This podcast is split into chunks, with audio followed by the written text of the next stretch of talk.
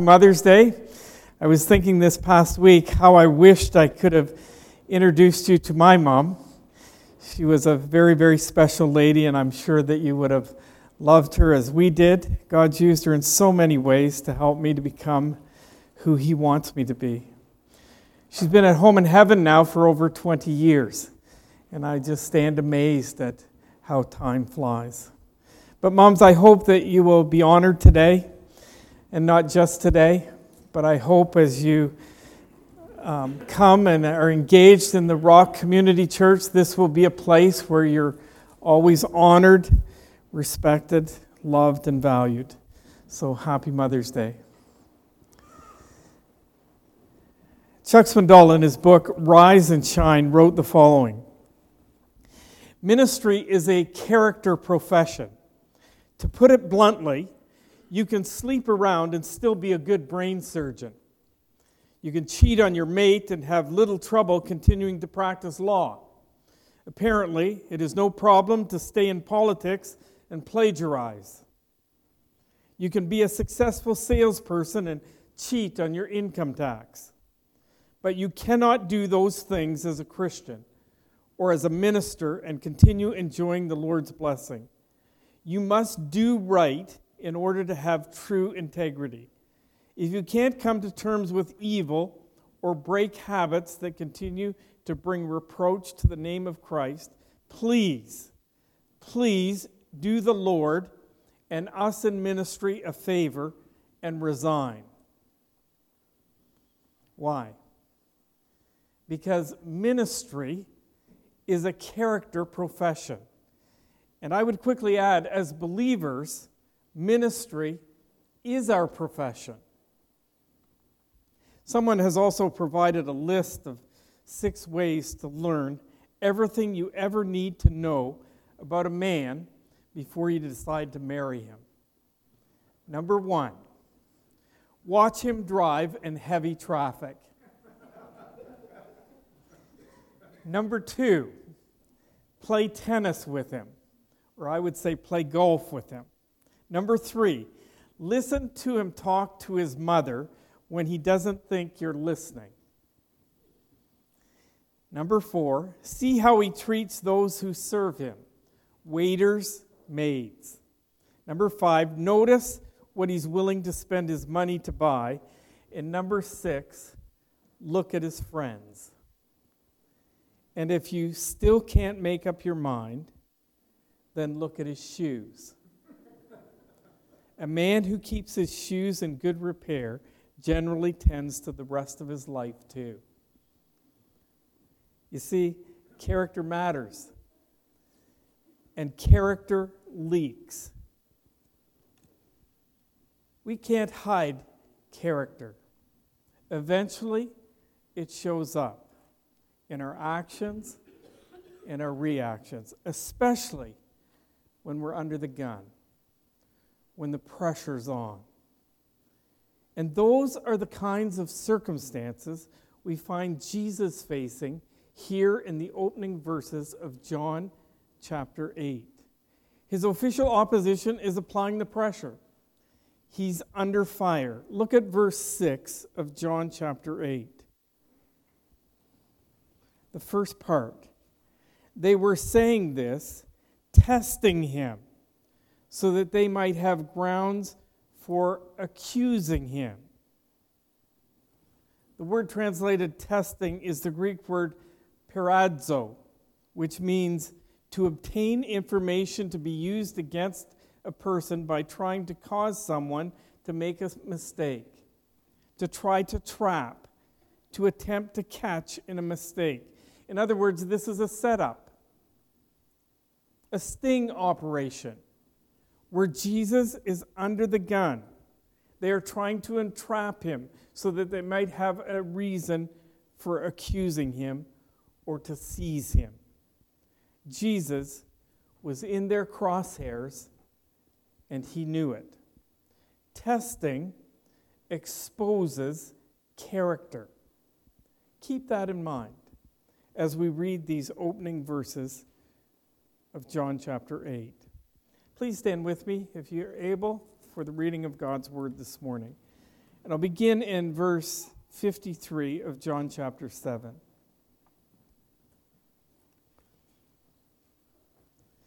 Everyone went to his home, but Jesus went to the Mount of Olives. Early in the morning, he came again into the temple, and all the people were coming to him. And he sat down and he began to teach them. The scribes and Pharisees brought a woman caught in adultery, and having set her in the center of the court, they said to him, Teacher, this woman has been caught in adultery in the very act. Now, in the law of Moses, commanded us to stone such women. What then do you say? They were saying this, testing him, so that they might have grounds for accusing him. But Jesus stooped down and with a finger wrote on the ground. But when they persisted in asking him, he straightened up and said to them, He who is without sin among you, let him be the first to throw a stone at her. Again, he stooped down and wrote on the ground. When they heard it, they began to go out one by one, beginning with the older ones, and he was left alone, and the woman, where she was, in the center of the court. Straightening up, Jesus said to her, Woman, where are they? Did no one condemn you? She said, No one, Lord. And Jesus said, I do not condemn you either. Go. From now on, sin no more. Please be seated. As we come to this passage of Scripture, my Bible has placed brackets around this entire episode. And in the column, there is a footnote that reads Later manuscripts add the story of the adulterous woman, numbering it as John chapter 7, verse 53 through to 8, verse 11. So, what does that mean? Just what it says. This particular story is not found in the earliest copies we have of John's Gospel. We don't have the original New Testament autographs, of course. However, we do have about 24,000 ancient manuscripts of the New Testament or parts of it. Unprecedented numbers. And some date back as early as the second century. So in other words, that some of the copies that we have are copies that were made within 100 years of the originals. But this story is not found in most ancient Greek manuscripts dating back before the 6th century. All that to say that most New Testament scholars today agree that this particular episode is probably not part of the Apostle John's original inspired account. Let me give you some of the internal and external evidence that support their conclusion. And I will be brief, but I do think this is important. Let me give you the internal indicators, and then I'll give you a couple of external ones. Look at verse 52 of John chapter 7. They answered him, that's the Pharisees, You are not also from Galilee, are you? Search and see that no prophet arises out of Galilee. Now drop down to verse 12. Then Jesus again spoke to them, saying, I am the light of the world. He who follows me will not walk in darkness, but will have the light of life. As you read those two sections of Scripture, the transition is almost seamless, which would seem to suggest that John chapter 53 to 8:11 has been inserted in to this story. Additionally, this episode started showing up in those ancient manuscripts. When it started showing up, later in the later manuscripts, it was found to be inserted in several different locations. Obviously, here, after John chapter 7, verse 52, but it was also found in John chapter 7, verse 36, inserted there. And then again after John chapter 7, verse 44.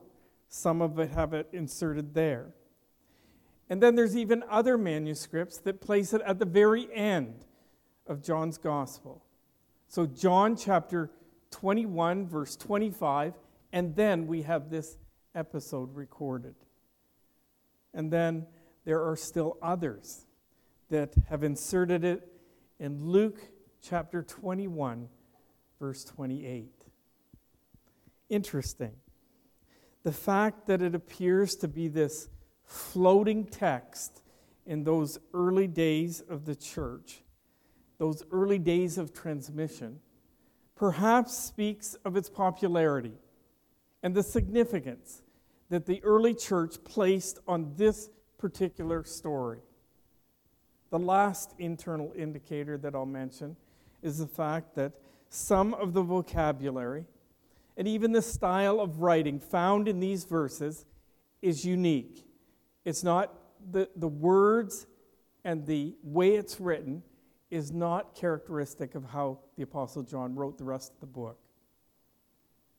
A couple of external indicators. I've already mentioned that it's not included in earliest manuscripts, but in addition to that, none of the early church fathers comment on these verses. In fact, in early commentators back in the sixth century and even before, we find this section, this episode, not mentioned in their works as well. So, what does all this mean for you and I? Well, Gary Burge, in his commentary on John, poses a legitimate question. The first question any interpreter must answer is whether to teach and preach from this passage at all. Should I even carry the text into my church context today? Well, I am. And here's why I am. Number one, I've already mentioned its popularity and the apparent value it held in the early church. And although probably not part of John's original manuscript, it seems to have been accept, accepted as a true story.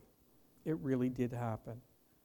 And perhaps this is just one of those examples of those other things that John refers to in John chapter 21, verse 25.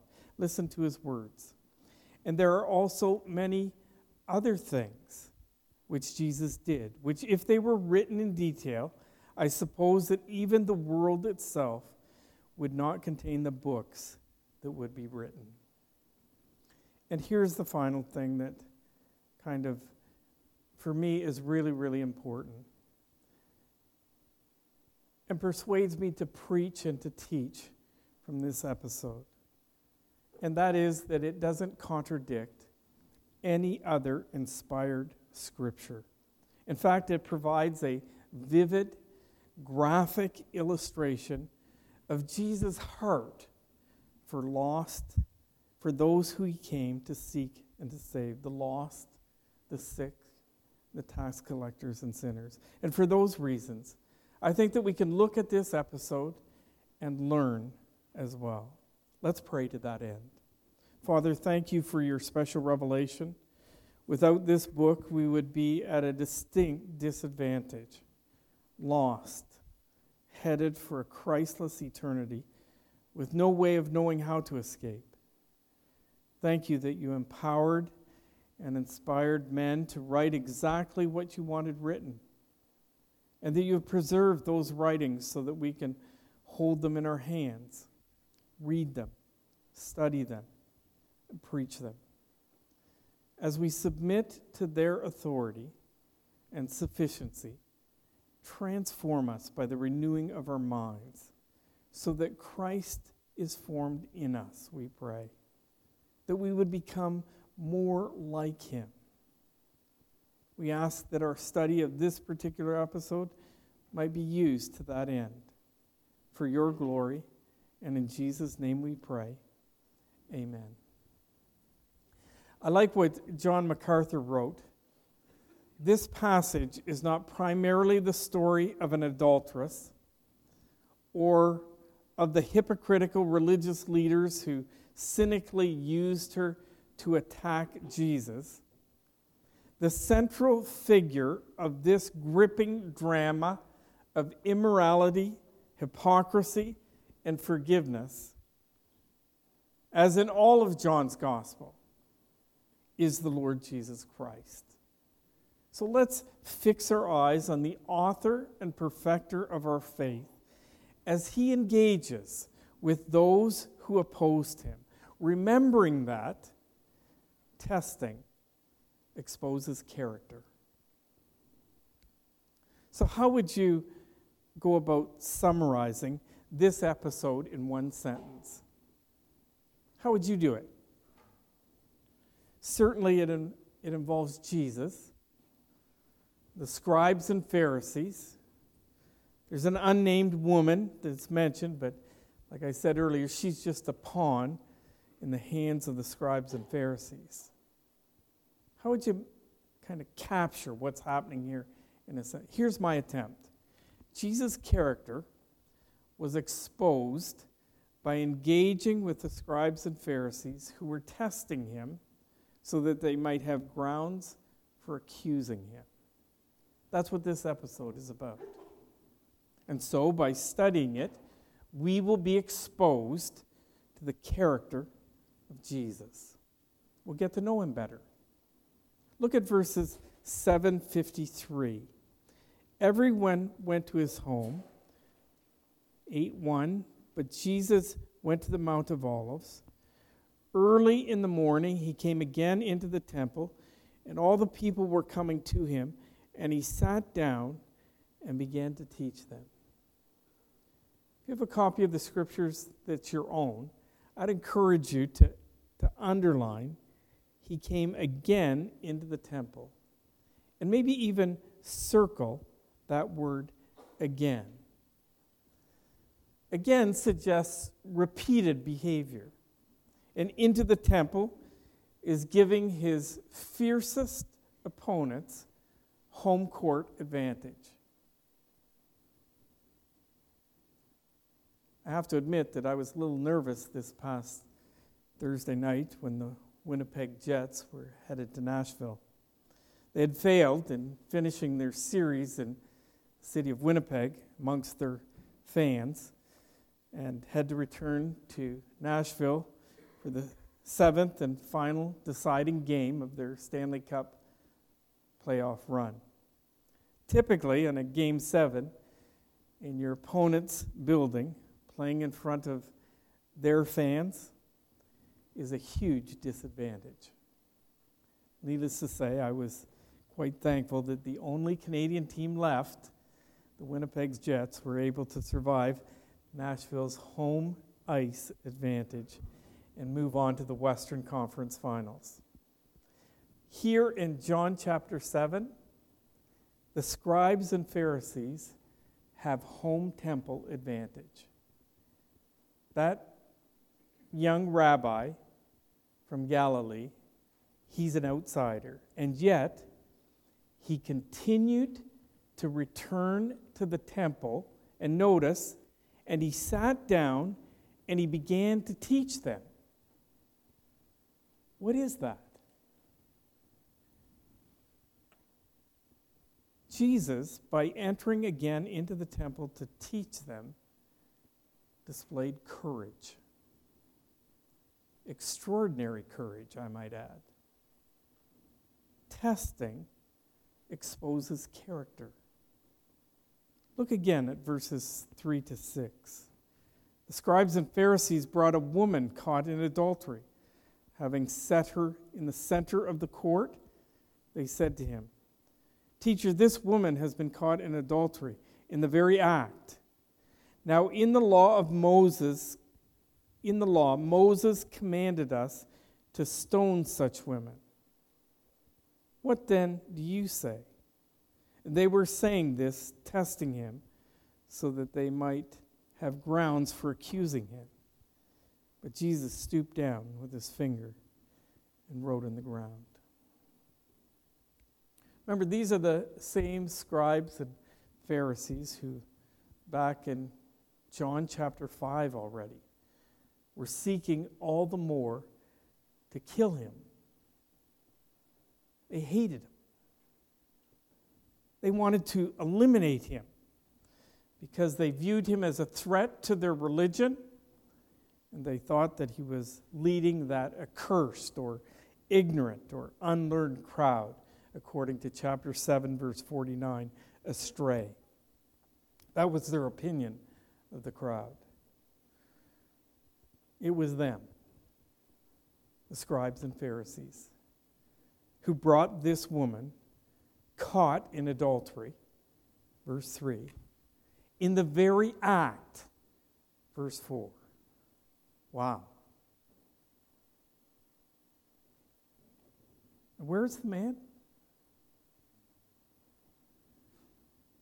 How do you come up with two eyewitnesses, as required by the Mosaic law, of someone caught in the very act of adultery? How do you do that? Folks, as you read this story, there are all kinds of unanswered questions surrounding the circumstances that led to this woman's accusation. Even the fact that she remains unnamed is significant. Nameless, faceless, vulnerable, isolated. She is pushed into the spotlight by these religious bullies, where she stood alone, broken, humiliated, embarrassed. But she was just a pawn. A pawn caught in a religious chess match between a popular young rabbi from Galilee and the religious heavyweights in Jerusalem.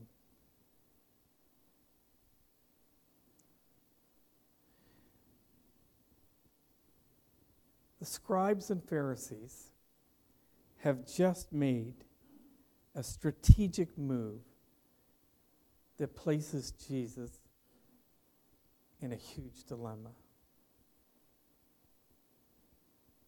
Remember that old joke? George, have you stopped beating your wife yet? Hmm. Yes. That means I have been beating her. No. That means I'm still beating her. Wait a minute. If Jesus refused to endorse this woman's stoning, he's breaking the Mosaic law. A law that clearly sentences adulterers to be stoned to death. Leviticus chapter 20, verse 10. And Jesus has claimed to come not to abolish the law, but to fulfill the law. On the other hand, if he supports her execution, then his reputation as being a compassionate friend of sinners goes out the window. One who has come to seek and to save the lost, who eats with tax collectors and sinners, who is calling them to believe in him and experience eternal life. If he sentences her to death, his reputation would be damaged beyond be repair. So, what does he do? Look again at the second half of verse 6. But Jesus stooped down and with his finger wrote on the ground. Now, there's all kinds of, like, imagination runs wild at this point in terms of what he could possibly have been writing on the ground. the point is that it doesn't matter. It's not included. So it's irrelevant to what's being communicated in this story. It's not important. But Jesus, stooping down and with his finger writing on the ground, displayed meekness. According to Merriam Webster Dictionary, meekness means having or showing a quiet and gentle nature, not wanting to fight or argue with other people. And so we tend to associate meekness with words like timid, soft spoken, weak. We conclude that a meek person is someone who is shy, unassuming, and would do anything to run from anything that looked like confrontation. But the biblical definition of meekness is strength or power under control. Can you imagine the calmness, the self control exercised by Jesus while being blindsided by the religious elite of his day? When all the people who had come to him were standing around watching. That is what meekness looks like. Jesus remained calm under fire. When the pressure was on, he didn't get defensive. He didn't raise his voice. He didn't snap back with some kind of sarcastic remark. He didn't withdraw, nor was he intimidated. Instead, he stooped down, started writing in the ground with his finger. James chapter 1, verse 19 reads, But everyone must be quick to hear, slow to speak, and slow to be angry. Why? Verse 20 For the anger of man does not achieve the righteousness of God. Jesus is meek he exercised strength under control. Testing exposes character. Look at verse 7. But when they persisted in asking him, he straightened up and said to them, He who is without sin among you, let him be the first to throw a stone at her. Jesus, straightening up looking directly at him, giving them his full attention, turns the table so that the woman's judges were asked first to judge themselves. Jesus was not making perfection a prerequisite for addressing the sins and the lives of others. He's not doing that. But the law required that witnesses against an accused must not be complicit or in any way involved in the same activity for which they are accusing the other. Jesus was simply asking them to use the same standard on themselves as they were applying to the woman, according to the law. Apparently, they failed their own self assessment because they began to depart, beginning with the older until no one is left to condemn the woman. Jesus, by inviting the one who was without sin to fro- throw the first stone, displayed wisdom. It was an absolutely brilliant response. Testing exposes character. Notice verse 8. And again he stooped down and wrote in the ground. And when they heard it, they began to go out one by one, beginning with the older ones. And he was left alone, and the woman, where she was, in the center of the court. Straightening up, Jesus said to her, Woman, where are they? Did no one condemn you? She said, No one, Lord. And Jesus said, I do not condemn you either. Go, from now on, sin no more. Note, first of all, that Jesus neither questioned nor excused the charge against this woman. Adultery was a serious offense. Sin of any kind is always unacceptable and inexcusable. I know it's difficult, but even within the household of faith, we need to hold one another accountable. We must not make excuses for one another or fear the fallout. Our spiritual well being depends on it, both corporately and individually. Sin derails the sanctification process. Not addressing it in our own lives or in the lives of others will leave us spiritually impotent and stunt our spiritual growth. And then, in addition to that, as Chuck Swindoll mentioned in the quote I opened with, God's reputation is at stake. Turn with me to that famous verse in John chapter 3, verse 16.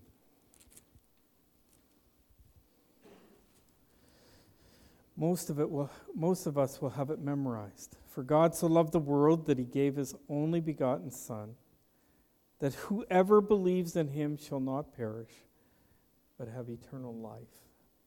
It's a great memory verse. My only question is why do we stop there?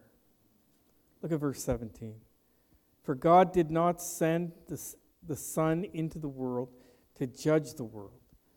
ESV and the NIV both use to condemn the world. Not to condemn the world, but that the world might be saved through him. He who believes in him is not judged. He who does not believe has been judged already, because he has not believed in the name of the one and only begotten of God. Jesus did not come to condemn. He didn't excuse her sin and neither did he condemn her. But he did, however, challenge her. Go, from now on, sin no more. I think that is a great definition for repentance. Leave your sin behind, have nothing to do with it. Turn from those acts of sin that characterize your life. It's a great first step. Turn from your sin to Jesus Christ by believing in him. Believe that he was who he said he did, did what the scriptures say he did, and will do what he promised he will do. And then confess in prayer something like this Thank you, Father, for sending Jesus Christ to die for my sin. Help me to begin to live my life in a way that will please you. Jesus, by refusing to condemn the adulteress, displayed mercy and grace. Mercy is not getting what you deserve, grace is getting what you don't deserve and could never earn. Ephesians chapter 2, verses 8 and 9 says, For by grace you have been saved through faith, and that not of yourselves, it is a gift of God, not as a result of works, so that no one may boast. In Titus 3 5, he saved us, not on the basis of deeds which we have done in righteousness, but according to his mercy. Grace and mercy, character qualities of Jesus Christ. Testing exposes character. Now, Jesus, being truly God and truly man, reflects the character of God. Turn with me to Hebrews chapter 1.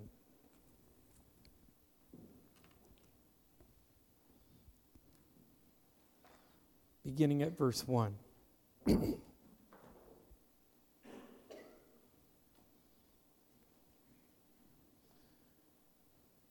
Hebrews chapter 1. God, after he spoke long ago to the fathers in the prophets, in many portions and in many ways, in these last days has spoken to us in his Son, whom he appointed heir of all things, through whom he also made the world. And he is the radiance of his glory and the exact representation of his nature. The exact representation. Jesus reflected or displayed the character of God live and in living color. This past week, I've been in my own time alone with God, been working through the Psalms, and I came to Psalm 130. Turn there for a moment. As I read this, I thought, what a great psalm that reflects again the character of God. The psalmist begins in verse 1 Out of the depths, or out of that place of, of difficulty, tough times, out of the depths I have cried to you, O Lord. Lord, hear my voice. Let your ears be attentive to the voice of my supplications. If you, Lord, should mark my, my iniquities, in other words, keep a record of my sins, O Lord, who could stand? But there is forgiveness with you, that you may be feared. I will wait for the Lord. My soul does wait. And in his word do I hope. My soul waits for the Lord more than the watchman for the morning. Indeed, more than the watchman for the morning. O Israel, hope in the Lord, for with the Lord there is loving kindness, and with him is abundant redemption. And he will redeem Israel from all his iniquities. you and I can experience our day of redemption today. And it begins by going and sinning no more. So let me ask you, as we've looked at this episode, at the three characters that are involved here, to whom do you find yourself identifying? Maybe find yourself relating to that unnamed woman whose sin has been exposed. There's shame, embarrassment, maybe even some condemnation from those whose opinion you once valued.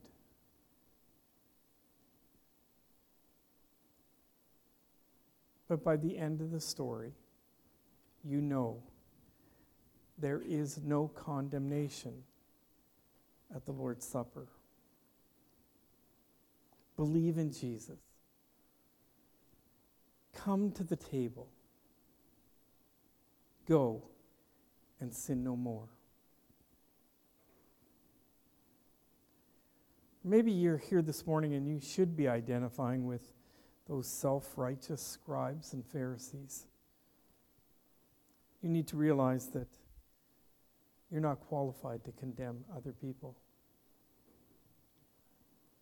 To write them off as unreachable or unredeemable.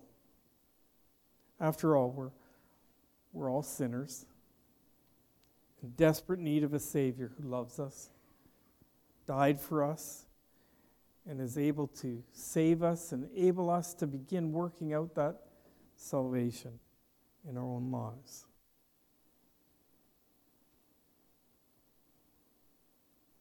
For those of us who are tempted to throw that first stone, can I just suggest that you put it down? Let it go. But don't walk away. Don't follow the scribes and Pharisees. Believe in Jesus. Come to the table. Go and condemn no more.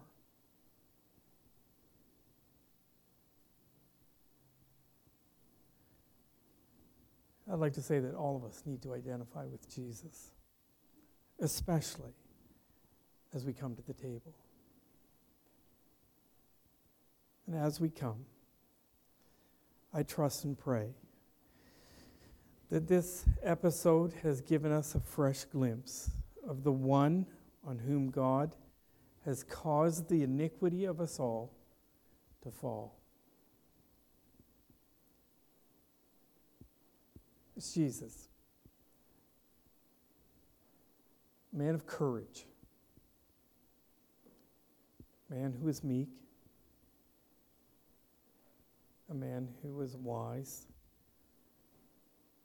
a man who extends all kinds of grace and mercy.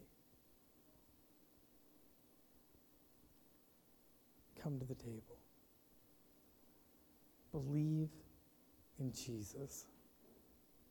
For apart from him, we remain dead in our trespasses and sins, both now and forever. Let's pray.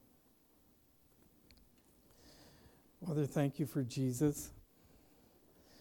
Although he existed in the form of God, he did not e- regard equality with God a thing to be grasped, but emptied himself taking the form of a bondservant, being made in the likeness of men.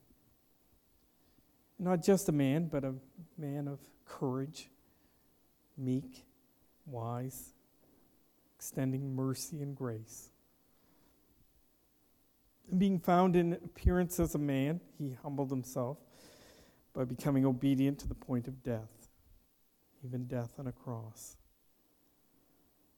a death that made a relationship with you possible. And so we celebrate him this morning. For it is in Jesus' name we pray. Amen.